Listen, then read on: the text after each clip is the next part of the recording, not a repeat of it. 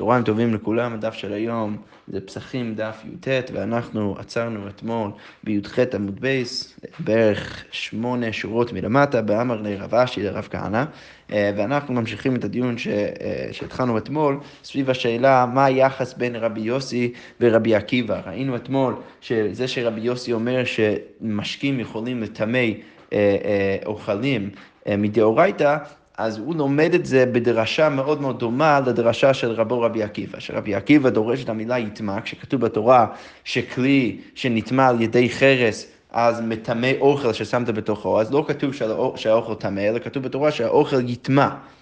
ולכן מזה דורש רבי עקיבא שלא רק שהאוכל טמא בעצמו, אלא הוא יכול גם לטמא דבר אחר.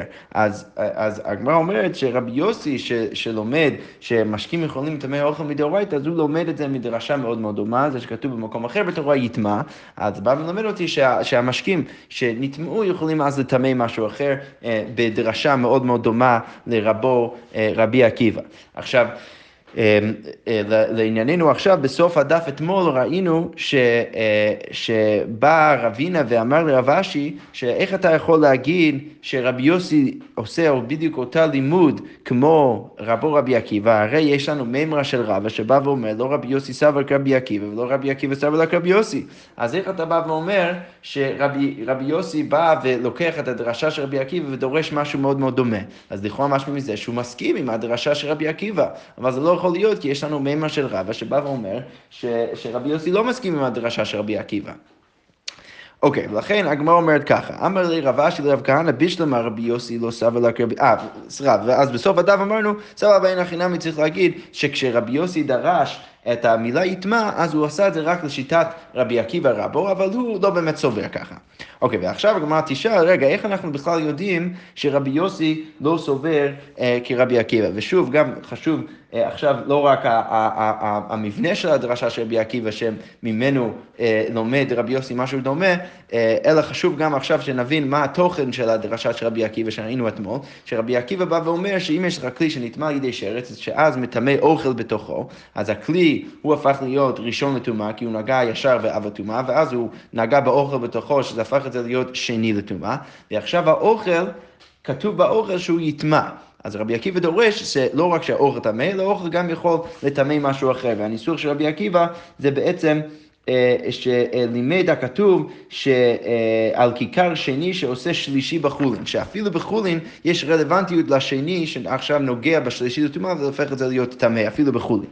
אז אז הגמרא אומרת בעצם, מאיפה אתה יודע שרבי יוסי לא מסכים עם רבי עקיבא? לרב אשי לרב כהנא בשלמה רבי יוסי לא סבר כרבי עקיבא, אז זה טוב, אנחנו יודעים למה רבי יוסי לא סבר כרבי עקיבא. שוב, איך, אה, אה, שרבי יוסי לא מסכים עם רבי עקיבא, שהוא חושב ששני עושה שלישי בחולין. מאיפה אנחנו יודעים את זה? דתניא כי הרי כתוב בברייתא, אמר רבי יוסי מניין לרביעי בקודש שהוא פסול, מאיפה אני יודע שאם שלישי נוגע בקודש, זה הופך את זה להיות רביעי שזה בעייתי ופסול, אז אפשר ללמוד את זה מקו וחומר ודינו.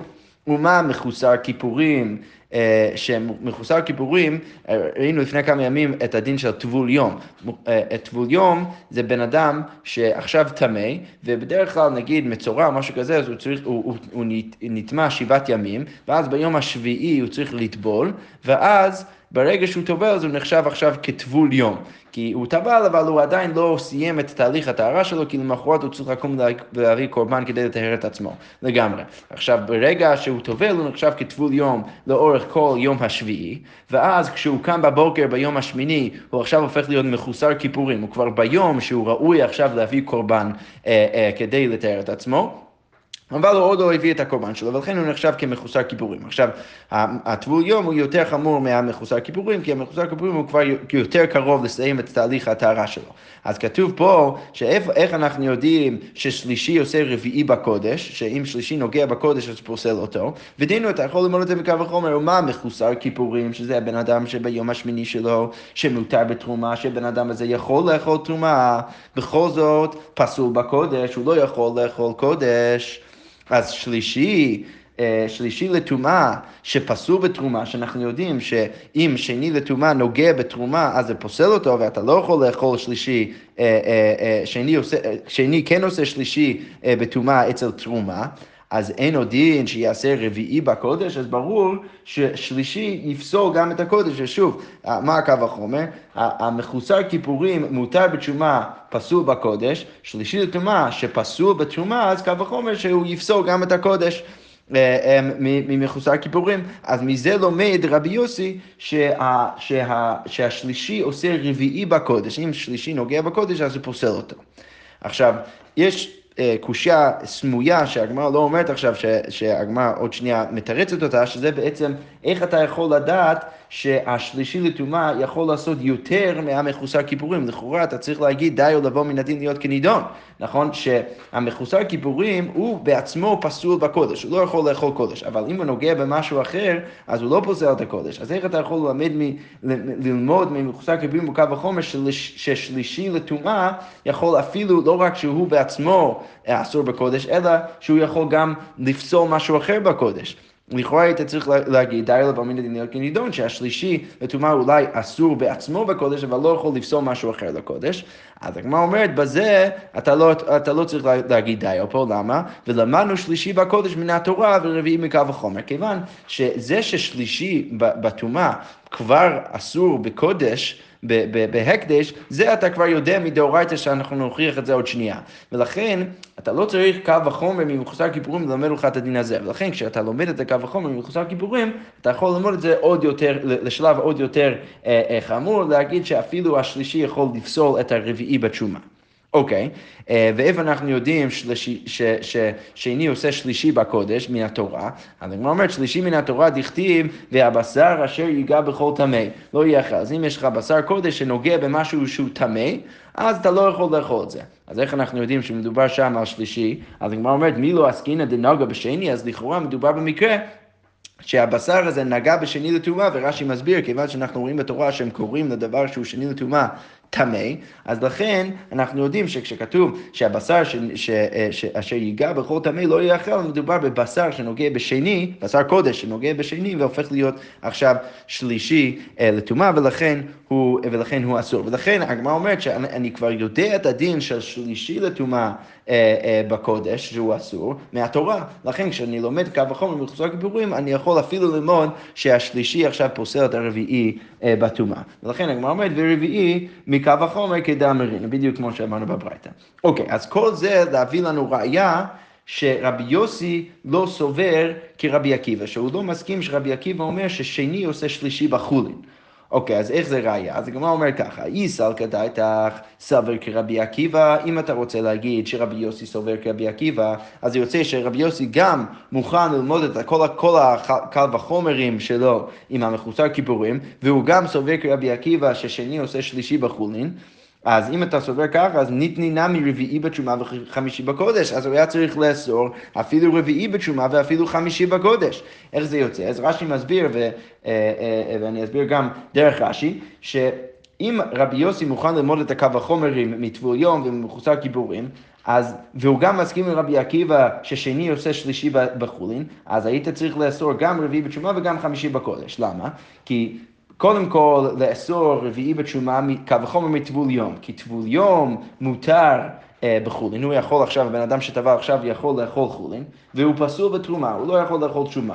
אוקיי, אבל שלישי בטומאה שפסול בחולין, כיוון שאתה סובר כרבי עקיבא שהשלישי הוא פסול בחולין, אז קל וחומר שהוא יפסול גם את התשומה מטבול יום, נכון? כי טבול יום מותר בחולין ואסור בתשומה, אז שלישי שפסול בחולין, אז קל וחומר שהוא פוסל גם את התשומה. אז לכן היית יכול ללמוד מזה קו החומר, שהתרומה, שיש, שיש דין רביעי בתשומה, שהשלישי עושה רביעי בתשומה. ואז ברגע שאתה יודע את זה, אז אתה יכול ללמוד עוד קו החומר ולהגיד ממחוסר כיפורים. מחוסר כיפורים מותר בתשומה ופסול בקודש, אז קו החומר שרביעי שפסול בתשומה, שהרגע למדנו את זה מקו החומר, אז, אז אין עוד דין שגם יפסול את הקודש, שאז תצטרך להגיד שאסור גם רביעי בתשומה וגם חמישי בקודש. אז לכאורה, כיוון ש, אה, שרבי יוסי, אה, שרבי יוסי לא סובר ככה, והוא חושב שרק רק הרביעי נפסל בקודש ולא החמישי, אז ברור שהוא לא סובר כרבי עקיבא שהשני עושה שלישי בחולין, אחרת היית יכול ללמוד קו החומר אה, גם לרביעי בתשומה וגם חמישי בקודש. אוקיי. אז כל זה להסביר שרבי יוסי לא מסכים עם רבי עקיבא ששני עושה שלישי בתשומה. אבל הגמרא אומרת, אלא רבי עקיבא לא סבר רבי יוסי מנהל, מאיפה אנחנו יודעים שרבי עקיבא לא מסכים עם רבי יוסי, מה הכוונה? שרבי עקיבא אנחנו יודעים אומר שני עושה שלישי בחולין, מאיפה אנחנו יודעים שהוא לא מוכן ללמוד את כל הקו החומרים של רבי יוסי, שאז יצא אצל רבי עקיבא שהוא עושה באמת רביעי בתשומה וחמישי בקודש, מאיפה אנחנו יודעים שהוא לא עושה את זה? אולי הוא כן מסכים עם רבי יוסי. אז הגמרא אומרת, אלא אמר לי, אם אתה רוצה להגיד ככה, דלא לשתמי תנא וליטני רביעי בתשומה וחמישי בקודש ונעים רבי עקיבא. אבל אם, אם רבי עקיבא באמת סובר ככה, אז היינו מוצאים את זה איפשהו באיזשהו טקסט, באיזשהו ברייתא או משנה, שמישהו אומר שרביעי אסור בתשומה וחמישי בקודש גם אסור, והיינו אומרים שזה רבי עקיבא. זה שאנחנו לא מוצאים את זה, אז כנראה שהוא לא באמת סובר ככה. הגמרא אומרת, רגע, דאנה נהכי נקו ונסמוך? מה, רק בגלל שזה לא כתוב, אז אפשר להגיד שרבי עקיבא לא סובר ככה, ואנחנו נסמוך על זה גם לכולה? כי הרי אם אתה אומר שרבי עקיבא סובר ככה, זה, זה יוצא שיש לנו דין, כמה דינים הרבה יותר לחומר, שצריך לחשוש לרביעי בתשומה וחמישי בקודש. אז מה, אנחנו נסמוך על זה שאנחנו, שרבי עקיבא מקל רק בגלל שאין לנו מקור שהוא, שהוא, שהוא אומר את זה? אז הגמרא אומרת, נפאר קרבשי, אמ, ואי תימא רב כהנא דג ואשכח, כן, באמת אה, אה, רב אשי יצא, או, או, או אולי רב כהנא, והוא דייק והוא, והוא חיפש בכל המקורות, ואשכח שהוא באמת מצא שזה לא, לא נמצא בשום מקום שרבי עקיבא באמת סובר ככה, ואפילו הוא מצא מקור שנשמע ממנו אה, שרבי עקיבא באמת לא סובר ככה. ולכן אנחנו נגיד שרבי עקיבא לא סובר כרבי יוסי, והוא לא דן את כל הקו החומרים של רבי יוסי, כדי אז לאסור את הרביעי בתשומה והחמישי בקודש. אוקיי, אז מה הוא מצא? אז אשכח חד דתנן, הכלי מצרף את מה שבתוכו לקודש, אבל לא, לא לתרומה. שאם יש כלי שיש בתוכו כל מיני אוכלים אה, או דברים שיכולים לקבל טומאה, ודבר טמא נוגע באחד מהם, אז מצרף הכל והכל עכשיו הופך להיות טמא ואסור אה, בקודש, אבל בתרומה זה לא ככה. אוקיי, ומה לענייננו, מה חשוב? המשך הברייתא, והרביעי בקודש פסול, והשלישי בתרומה, שרק הרביעי ולא החמישי בקודש, ורק השלישי בתרומה ולא הרביעי. אוקיי, ועל זה יש לנו מסורת, ואמר רבי יחיא בר אבא אמר רבי יוחנן מעדותו של רבי עקיבא נשנה מזו, נשנית משנה זו, שיש לנו אה, מסורת שהבעל אה, השיטה שם בברייתא זה באמת רבי עקיבא, ולכן אנחנו רואים שרבי עקיבא באמת סובר שזה רק עד שלישי, אה, שלישי לתרומה ורביעי בקודש, ולא חמישי בקודש ולא רביעי בתרומה.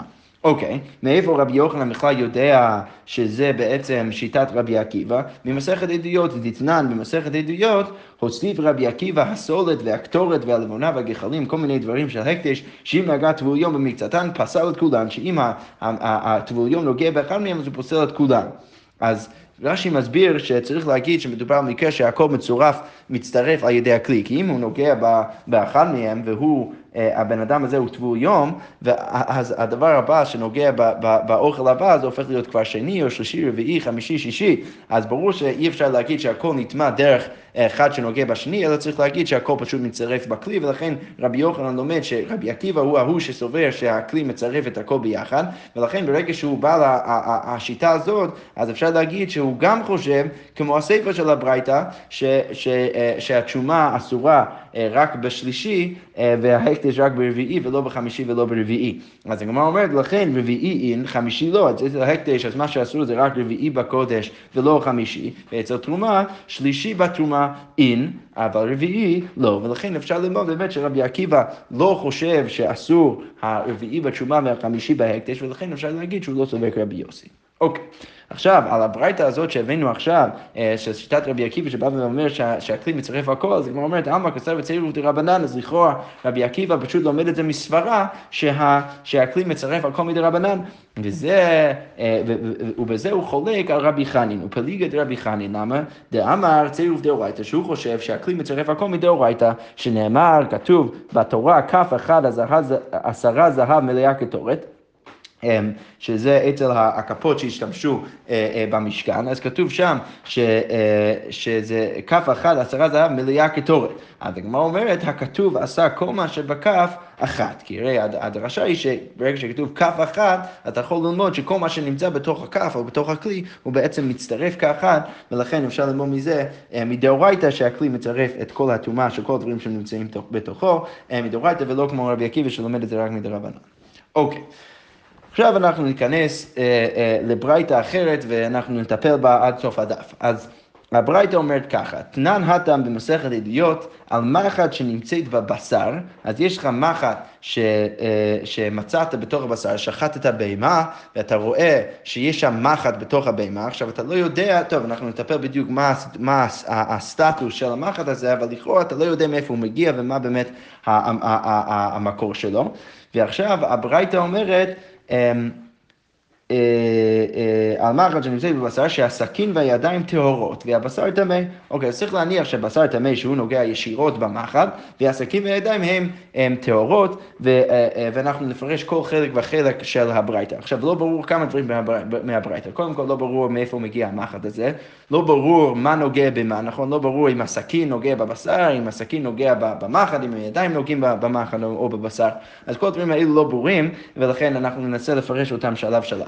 אז הגמרא אומרת, אה, אה, סליחה, בהמשך הברייתא נמצאת בפרש הכל טוב. אז אם המחל נמצאת בפרש של הבהמה, לא בבשר, אלא בפרש שלה, אז אנחנו אומרים שהכל כבר טהור, ואנחנו לא מניחים שהמחל טימא שום דבר בתוך הבהמה. אוקיי, ועל העמדה של תנא קמא פה, אז אמר רבי עקיבא, זכינו שאין טומאת ידיים במקדש. אז רבי עקיבא בא ואומר, איך זכינו שאנחנו לא גוזרים טומאת ידיים במקדש? מאיפה הוא לומד את זה? כי בדרך כלל מחוץ למקדש אנחנו אומרים שסתם ידיים שניים לטומאה. אנחנו נחשבים, אה, מחשבים על, אה, וחושבים על הידיים שלנו כאילו הם שניים לטומאה. אם אנחנו לא יודעים שטיהרנו אותם, אז כיוון שהידיים עסקניות והם נוגעים בכל, בכל, בכל דבר, בכל מקום, אז צריך לחשוב שהם נחשבים כאילו הם, אה, אה, אה, כל, כל יד ויד הוא שני לטומאה. עכשיו, רבי עקיבא בא ואומר, אפשר ללמוד מהתנא קמא פה, שהוא לא חושש לזה במקדש, למה? כי הוא בא ואומר שהידיים שלכאורה איכשהו היו קשורים לכל הטומאה פה, אז שהן טהורות. אז אז רבי עקיבא בא ואומר, איך זכינו שזאת ההלכה, כיוון שאם היינו אה, גוזרים כמו שאנחנו גוזרים מחוץ למקדש על הידיים, אז היינו פוסלים הרבה הרבה מהקורבנות שלנו ולא היינו יכולים לאכול אותם. אז בא רבי עקיבא ואומר, אז סימן מהתנא קמא שאנחנו לא גוזרים על הידיים, ולכן אה, אה, איך זכינו שאנחנו לא פוסלים את כל הקורבנות שלנו. אוקיי, אז הגמרא אומרת, רגע, אז למה רבי עקיבא מדבר רק על הידיים? הרי ברישא, בתנא קמא כתוב גם שהכלי, הסכין שנוגע במחט, גם טהור, אז למה הוא לא אומר גם שזכינו שאנחנו לא גוזרים טומאה על הכלים. אז הגמרא אומרת, ונעימה שאין טומאת ידיים וכלים במקדש, למה הוא אומר רק ידיים? אז הגמרא אומרת, אמר רב יהודה אמר רב, ואיתם רבי יוסי ורבי חנינא, ידיים קודם גזירת כלים נשנו. כי הרי אה, זה ש... אה, אה, זה שגזרנו על הידיים מחוץ למקדש וגם גזרנו על, על הכלי מחוץ למקדש, זה לא קרה באותו רגע. ולכן, ברגע שיש את המשנה הזאת, אז היינו בשלב שרק גזרנו טומאה מדרבנן על הידיים מחוץ למקדש, אבל עוד לא גזרנו על הכלים. ולכן אה, מאוד הגיוני שרבי עקיבא בא ואומר, אה וואו, איזה מזל שאנחנו לא גוזרים על הידיים במקדש. אבל אם לא הווה אמינא להגיד איזה מזל שאנחנו לא גוזרים הכלים, כי הם בכלל לא גזרו מחוץ למקדש בשלב הזה על הכלים, לכן מאוד הגיוני שרבי עקיבא רק שמח על, על, על זה שלא גוזרים על הידיים, ואין לו הווה אמינא להיות שמח שלא גוזרים על הכלים, כי גם מחוץ למקדש עוד לא גזרו על הכלים. אבל מה אומרת, האם זה באמת נכון? הרי אמר רבא אה, סליחה, אה, סליחה זה רב, וייתם רבי יוסי ברבי חנינא, ידיים אה, קודם גזירת כלים נשנו. אוקיי, אמר רבא, והתרא והיו בו ביום גזו, אבל הרי רבא בא ואומר, אם זה באמת נכון, הרי אנחנו יודעים ממשנה שאנחנו תכף אה, נצטט, שבאמת כן גזרו גם על הידיים וגם על הכלים, שהם מטמאים דברים מדי רבנן מחוץ למקדש באותו היום. אז לא יכול להיות שרבי עקיבא אמר את, את, מה שהוא אמר בשלב שהיה אסור מדי רבנן רק הטומאה של הידיים ולא של כלים, ולכן הוא שמח רק על זה שתיארנו את הידיים ולא על הכלים, לא יכול להיות, כי הרי כתוב, יתנן אה, הספר והידיים והטבוליום והאוכלים והכלים שנטמעו במשכין, שכל הדברים האלו ביחד אנחנו אומרים שהם מטמאים. אז כתוב שם שגם הידיים וגם הכלים שנטמעו במשכין, שהם מטמאים משהו אחר מדי רבנן, אז אנחנו אומרים אה, על שניהם ביחד שאנחנו גוזרים עליהם, אלא לא, לא הגיוני שרבי עקיבא שמח רק על הידיים ולא על הכלים. אז כמו אומרת, אלא אמר רבא, צריך להציע ככה, הנך לתומת סכין, ואפילו בחולי נמי לא מטמא. לא. מה, אה, אה, אה, מה, מה בעצם הסברה שרבי עקיבא רק שמח על, ה, על זה, ש, על זה שהידיים טהורות ולא על הכלים, כי הרי הכלי הזה, הסכין הזה, לא, לא, אין, אין, אין שום סיכוי אפילו בחולין שהוא באמת יטמע משהו. למרות שאנחנו כן גזרנו על כלים שנטמעו במשכין, במקרה כזה הסכין לא, לא יקבל טומאה בכלל, ולכן אין הווה אמינא שאפילו במקדש הוא יקבל טומאה, ולכן, אה, ולכן רבי עקיבא בעצם אה, שמח רק על הידיים, שבאמת היה לו הווה אמינא שהידיים יקבלו טומאה מדי רבנן, אבל על הסכין אין לו הווה אמינא כזאת. למה? כי היי סכין דנגה במאי, אז במה נגע הסכין? אילם דנגה בבשר, אם אתה רוצה להגיד שהוא נוגע בבשר, הרי אוכל מטעמי כלי, הרי אנחנו יודעים אה, לפני כמה דפים שהאוכל הוא מטעמי כלי, וגם אם אתה רוצה להגיד ואלא דנגה במחד, אתה רוצה להגיד שנוגע במחד, והאין כלי מטעמי כלי, הרי אנחנו יודעים שכלי לא מטעמי כלי, ולכן זה שגזרנו מדי רבנן על כלים שמקבלים טומאה מהמשכין, זה לא מעלה ולא מוריד, כי במקרה כזה אין שום סיכוי שה, שהסכין הזה נגע במשכין, זה או נגע בבשר או זה נגע ישר במחט. ולכן אין שום הווה אמינא להגיד שאפילו בחולין היינו, היינו מטמאים את, את הסכין, ולכן רבי עקיבא לא שמח במיוחד על זה שלא טימאו את הסכין. הוא כן שמח במיוחד ש, שלא טימאו את הידיים, כי הרי בחולין אנחנו כן מטמאים את הידיים ואומרים שהם שניים לטומאה, ולכן בא רבי עקיבא ואומר איך זכינו שבמקדש אנחנו לא גוזרים טומאה על ידיים. אוקיי, ועכשיו הגמרא שואלת על עוד דבר שלא היה כל כך ברור מהברייתא, מה הסטטוס של המחט, מאיפה מגיע המחט הזה? אז הגמרא אומרת, היי מחט, מה יביא את אז מאיפה זה מגיע בכלל? הנה מה ספק מחט, אם אתה רוצה להגיד שזה סתם ספק מחט, שאתה לא יודע מה הסטטוס שלו, ולכן אתה לא יודע אם אתה צריך לטמא אותו או לא, והאיתמר, הרי אמרו ששני המורים, רבי לוזר ורבי יוסי ורבי חנינא, אחד אמר לא גזו הספק הרוקין בירושלים, שבירושלים, שאחד מהם אמר שאם אתה מוצא רוק ברחוב, אתה לא צריך לגזור ולהגיד ולחשוש שזה בעצם טמא, שזה מגיע מאיזשהו זב או משהו כזה, ואחד אמר לא גזרו על ספק הכלים של ירושלים, ואחד מהם אמר שזה מה שרלוונטי לענייננו, שאנחנו לא גוזרים על ספק כלים בירושלים, ולכן אם אתה מוצא את המחט הזה, אז אתה, למה אתה צריך לחשוש בכלל, אה, אם הוא ספק, למה אתה צריך לחשוש בכלל שהוא טמא? כי אנחנו יודעים שאנחנו לא גוזרים על ספק הכלים של ירושלים. אז כמו אומרת, אמר רב יהודה, אמר רב, כגון שאבדה לו מחט טמא מת. אמ, והכירה בבשר. אז רב מציע תירוץ אחד, למה פה כן צריך לחשוש למחט, כי מדובר לא במחט של ספק, אלא במחט אה, שידעת בעצם שהיה מחט שנגע בטמא מת, עכשיו כפי שנראה בהמשך וגם כפי שגם הזמנו לפני כמה דפים, אם מחט נוגע, אנחנו יודעים שיש דין מיוחד במתכת, שאם מתכת נוגע אה, בגוף של המת עצמו, אז כמו שהגוף של המת עצמו אבי אבות הטומאה, אז גם המתכת היא עכשיו אבי אבות הטומאה, וגם אם התכן נוגע באב הטומאה, נגיד יש בן אדם שנוגע בגוף המת, אז הוא הופך להיות אב הטומאה, אז אם המחט נוגע בו, אז המחט הופך להיות בדיוק באותה, באותה רמה, זה הופך להיות אב הטומאה, ולא במקום להיות עכשיו ראשון לטומאה. עכשיו, אה, עכשיו, אה, הגמרא אומרת, אמר רב יהודה אמר רב, כגון שעבד לו מחט מת. אה, מחט טמא מת, שיש לך, אה, נאבדה לך מחט שאתה יודע שנגע בטמא מת, והכירה בבשר ופתאום אתה מוצא את זה בבשר, אתה יודע שזה המחט שנגע בטמא מת, אז עכשיו המחט הזה הוא אב הטומאה.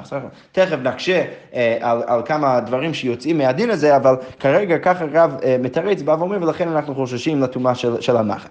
אוקיי, ורבי יוסי ורבי אבין אמר, אז הוא מציע תירוץ אחר, כגון שהייתה פרה חסומה ובאה מחוץ לירושלים. אה, לא, כן מדובר במחט. שהוא ספק, אה, זה שאתה מקשה ואומר שספק טומאה בירושלים, אתה לא צריך לחשוש אליו, אז הגמרא אומרת, בזה בא רבי אבי ומתרץ, ש... שמדובר על מחט שהגיע בפרה חסומה ובאה מחוץ לירושלים. אז בעצם הכניסו פרה מחוץ לירושלים והיא הייתה חסומה בפה שלה, אז בטוח היא לא אכלה שום דבר ברגע שהיא נכנסה לירושלים, לכן אתה יודע שהמחט הגיע מחוץ לירושלים. המחט שאתה רוצה עכשיו בבטן של ה... או בבשר של, ה, של, ה, של הפרה, אתה יודע שהוא, שהוא הגיע מחוץ לירושלים, ולכן ברגע שיש לו ספק טומאה, אז אתה כן צריך לחשוש, כיוון שזה לא הגיע מירושלים. אוקיי. Okay.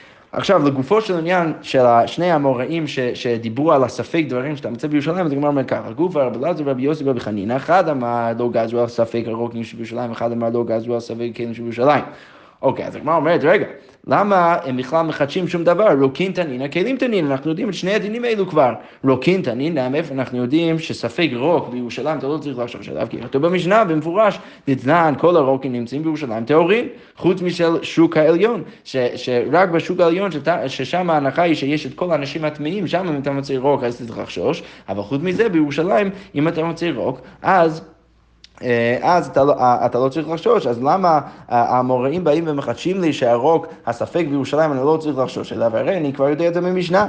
אז הגמרא אומרת, לא, לא צריכה אב אגב דאיתחזיק זב. לא, למרות שאני ראיתי לפני שנייה זב שהלך באותו רחוב, שהרוק שלו הוא טמא, בכל זאת אני מוצא, אם אני מוצא רוק עכשיו ברחוב, אני לא צריך לחשוש שזה הגיע מהזב, וזה בעצם החידוש של המוראים. אוקיי, בכל זאת הגמרא אומרת, רגע, כלים תנינא, גם את העניין הזה שאני לא חושש לכלים שיש בהם ספק טומאה. אה, בירושלים, לא צריך לחשוש, זה גם כתוב אה, במפורש, דתלן, כל הכלים נמצאים בירושלים, דרך ירידה לבית הטבילה, אז אם אתה מצאת כלי שהוא בדרך אה, בדרך שאנשים יורדים לבית הטבילה, אז טמאים, אתה צריך להניח שהם טמאים. למה? כי ברור שהכלי הזה נפל ברגע שבן אדם היה בדרך אה, אה, אה, אה, לבית הטבילה לטהר את הכלי הזה. אז, אז כנראה שזה נפל לפני שהוא הגיע לשם, ולכן צריך להניח שזה טמא. אז מה אפשר לדייק מזה?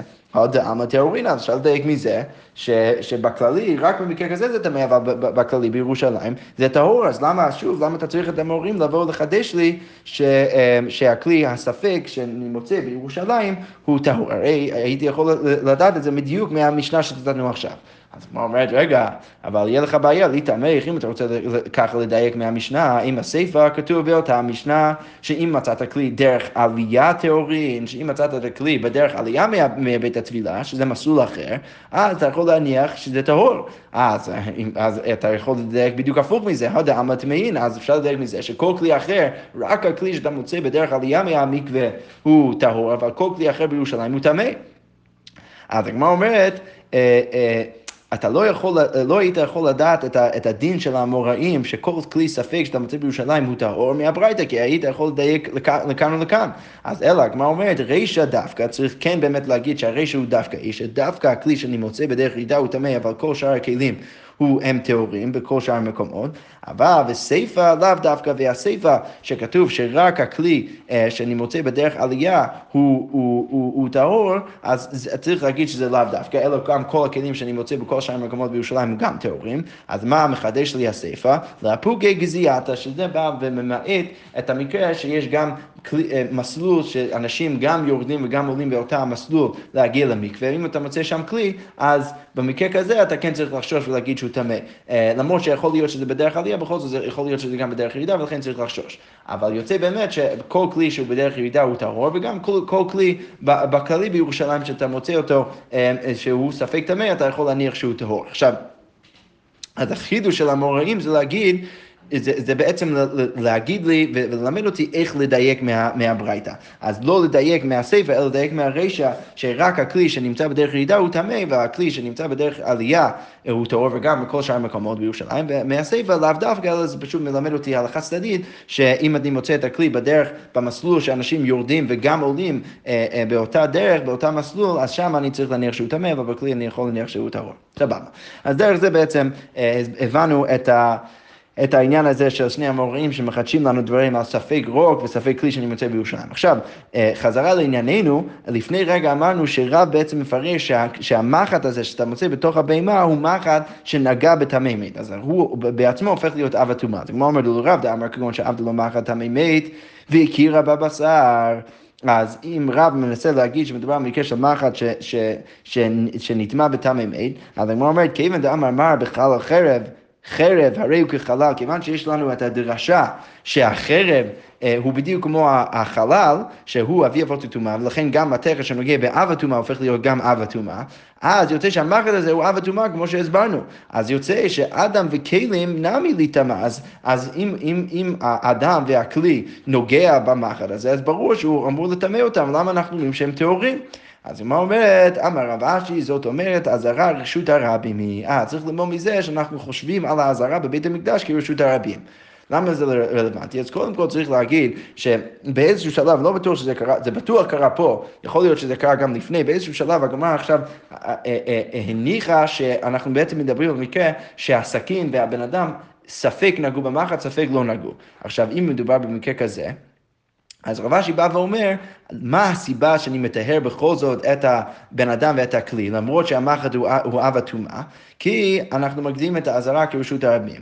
והיה לו ספק, והווה לי ספק טומאה ברשות הרבים, וכל ספק טמאים ברשות הרבים, ספקו טהור. אנחנו יודעים מכלל שכל פעם שיש לי ספק טומאה ברשות הרבים, אני אומר שספקו טהור. ולכן, כיוון שאני חושב על, או אולי בעצם ההיגיון זה הפוך, ברגע שאני רואה שהבן אדם והכלי הוא טהור, אז כנראה שאנחנו תופסים את האזהרה כאילו רשות הרבים, ולכן בעצם מדובר במקרה של ספק טומאה ברשות הרבים, ולכן ספק טומאה ברשות הרבים טהור לגמרי.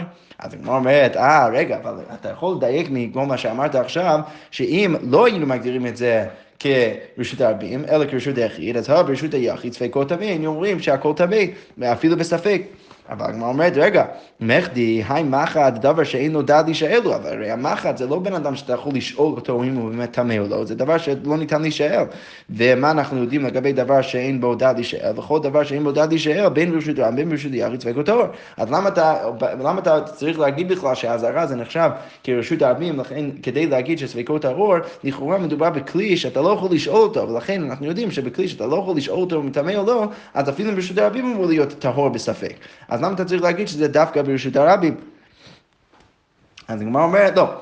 עדיין צריך להגיד את זה, למה? משום דהבי ספק טומאה הבא בידי אדם. כי למרות שהכלי עצמו אתה לא יכול לשאול אותו, בכל זאת יש איזה בן אדם ש, שהיה לו אינטראקציה עם הכלי הזה, שהוא בעצם טימא את הכלי. אז בכל זאת, הטומאה הבאה בידי אדם, ולכן יש בן אדם בתיאוריה שאתה יכול לשאול אותו, ולכן ברגע הזה אז כן צריך להחמיר ברשות הרבים. ואמר רבי יוחנן, ספק טומאה הבאה בידי אדם, נשאלין עליה, אתה צריך לשאול עליו, ובאמת לבדוק אחריו, והנפקא מינה היא בעצם שבספק טומאה ברשות היחיד צריך לטמא.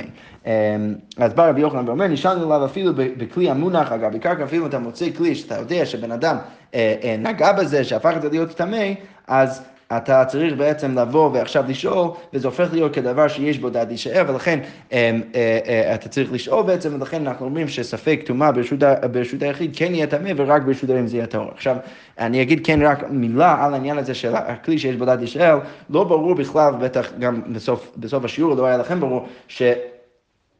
לא, לא ברור אם כוונת הגמרא זה להגיד שאתה צריך באמת אז לשאול, אם יש לך כלי שאתה יודע שנגע בזה בן אדם, אתה צריך באמת לברר את העניין, או אם זה רק הופך את זה אה, להיות יותר חמור, בגלל שתאורטית היית יכול לברר אם יש בדבר הזה באמת אה, טומאה או לא, אז בגלל שתאורטית אתה יכול לברר את זה, אז אנחנו כבר תופסים את זה כמשהו שיותר חמור. לכאורה, ככה משמע מסוף הגמרא, שבעצם פשוט ברגע שזה הופך להיות סוג של כלי שאתה יכול בתיאוריה לברר אותו, אז אנחנו כבר אומרים שלמרות שזה כלי שאין בו דעת להישאר, בכל זאת אנחנו עדיין נשארים עם המודל שספק טומאה ברשות היחיד יהיה טמא, ולכן היינו צריכים להגדיר את רשות הרבים דווקא, את האזהרה כרשות הרבים דווקא, כדי להגיד שספקו טהור, אבל אם זה היה באמת רשות היחיד, אז היינו אומרים שספקו טמא.